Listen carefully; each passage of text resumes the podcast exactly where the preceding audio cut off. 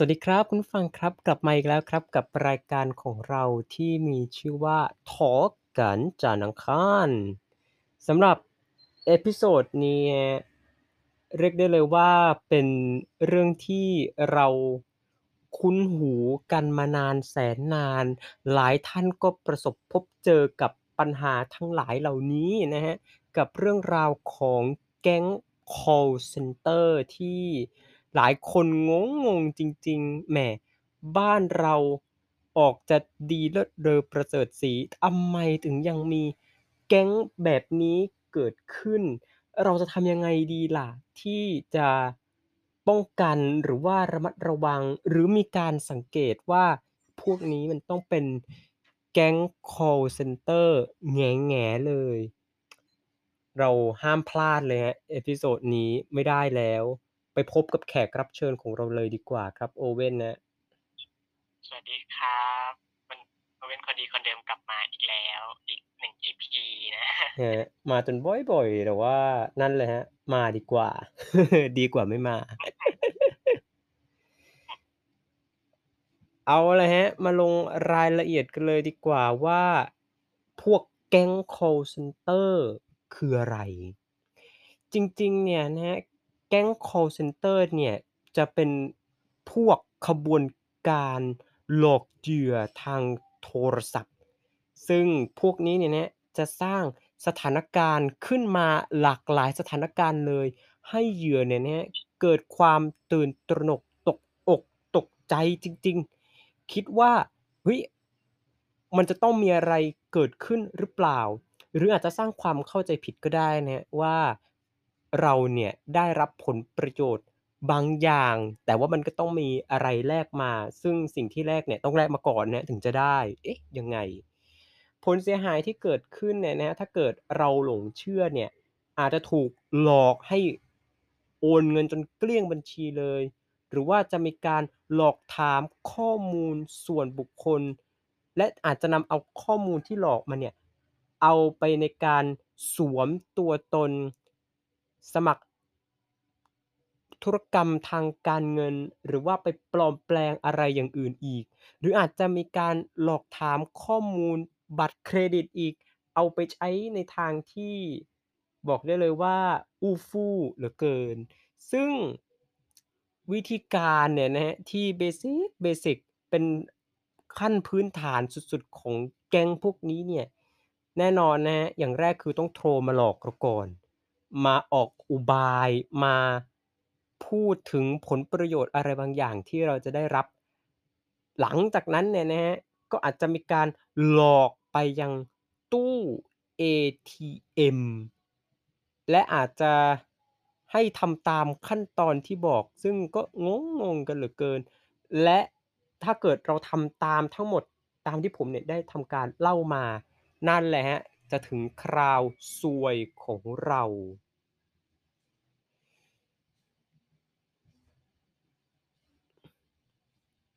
ซึ่ง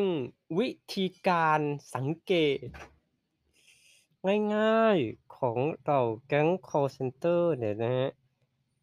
อย่างแรกเลยนะฮะ ก็คือเรื่องของเนื้อหาในการสนทนา ซึ่ง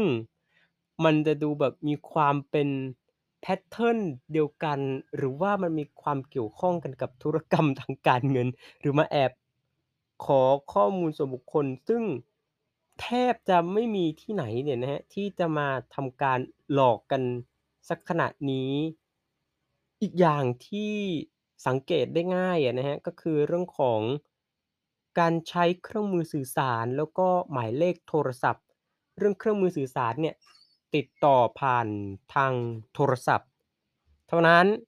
ส่วนหมายเลขโทรศัพท์เนี่ยที่ถ้าเกิดโทรมาหาเหยื่อ บอกว่าโอ้มันเป็นสำนักงานเป็นบริษัท แต่ว่าทำไม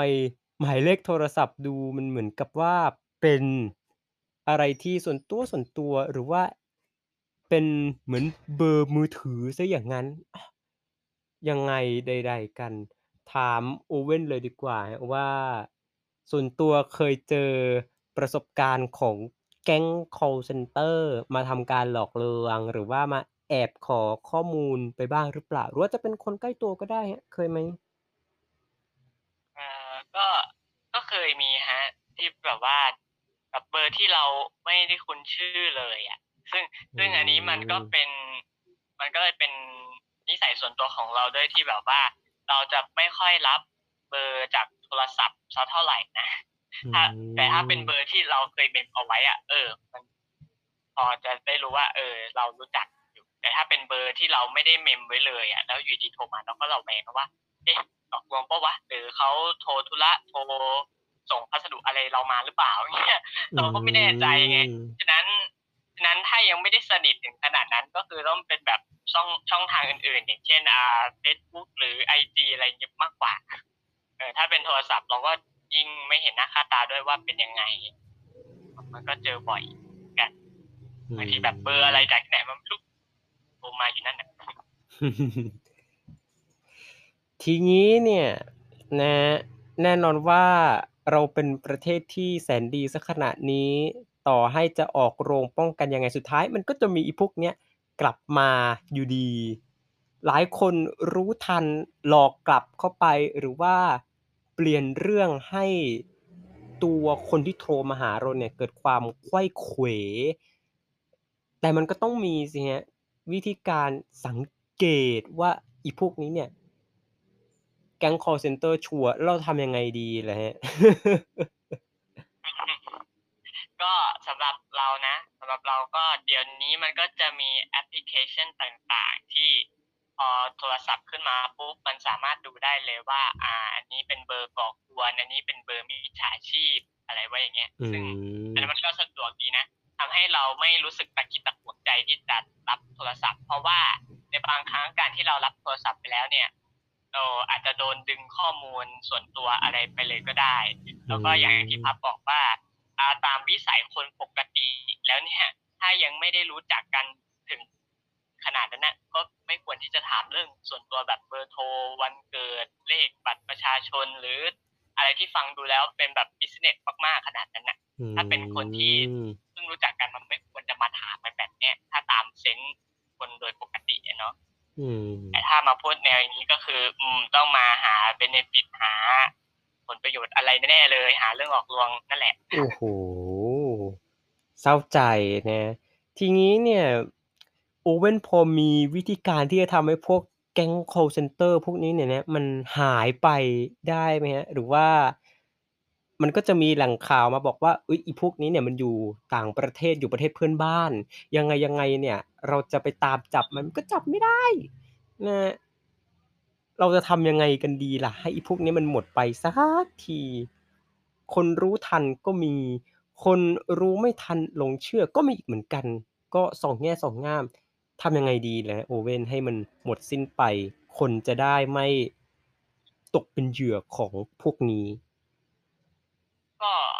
ถ้าจะเป็นการแก้ปัญหาจริงๆก็คือ1ต้องเป็นเรื่องจากการเรียนการสอนในห้องเรียนแล้วอย่างหนึ่งสอนให้เด็กอะรู้วิธีในการดูมิจฉาชีพใช้สื่ออย่างเท่าทันอือ่าอันนี้เป็นสิ่งมสำคัญมาก ซึ่งอ่า เท่าที่เรียนในทุกวันนี้มันเหมือนเป็นแบบเป็นแบบวิชาเสริมมากกว่า มันไม่ใช่วิชาหลักอะไรพื้นฐานเลย ซึ่งจริงๆแล้ววิชานี้ควรเป็นวิชาหลักเลยนะ เพราะว่าคนรุ่นเราอะต้องเจอต้องใช้เทคโนโลยีกันเป็นเรื่องปกติอยู่แล้วไงอืแล้วยิ่งโดยเฉพาะมเอ่อคนที่อายุสูงกว่านั้นเล่นรุ่นแบบเอ่อ Gen X เบ Baby Boomer อย่างเงี้ยเออเขาบางครั้งเขาอาจจะไม่ทันกลคนพวกนี้ก็ได้ แล้วก็ในอีกส่วนหนึ่งก็คือเป็นส่วนของคนที่ควบคุมคนที่ดูแลในเรื่องเทคโนโลยี สารสนเทศข้อมูล สารระอืบบในประเทมศของเราเนี่ยเอ่อก็อย่างเช่นอ่ากระทรวงที่เรารู้จักนั่นแหละ มันขอละชื่อไว้ในฐานที่เข้าใจแล้วกันนะอืว่าจะเป็นกระทรวงอะมไรนะซึ่งเขาก็ควรที่จะมีหน้าที่ในการตรวจสอบ ดูแลข้อมูลส่วนตัวของประชาชนทุกคนสิมันไม่ใช่ว่ามาปล่อยให้โอ้โฮพวกแก๊งแบบเนี้ยมาโทรเล่นกันเป็น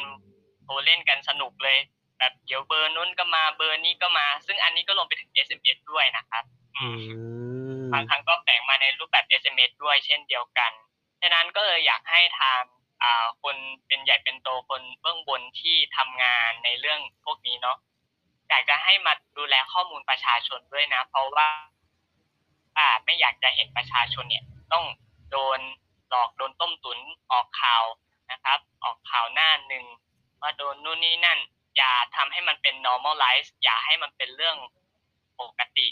อย่าไปโทษผู้เสียหายว่าอ้าวคุณไม่ศึกษาเอาเองอ้าวบางทีคนเรามันจะไปรู้ได้ไงเรา คนไม่รู้ก็ย่อมไม่ผิดนี่ใช่ไหมอืมบางครั้งเราไม่รู้ทันเขาเออแต่ว่าคนที่มีคนที่เป็นเจ้าหน้าที่รัฐเนี่ย ต้องมีหน้าที่ดูแลประชาชนของคุณสิในการเรื่องข้อมูล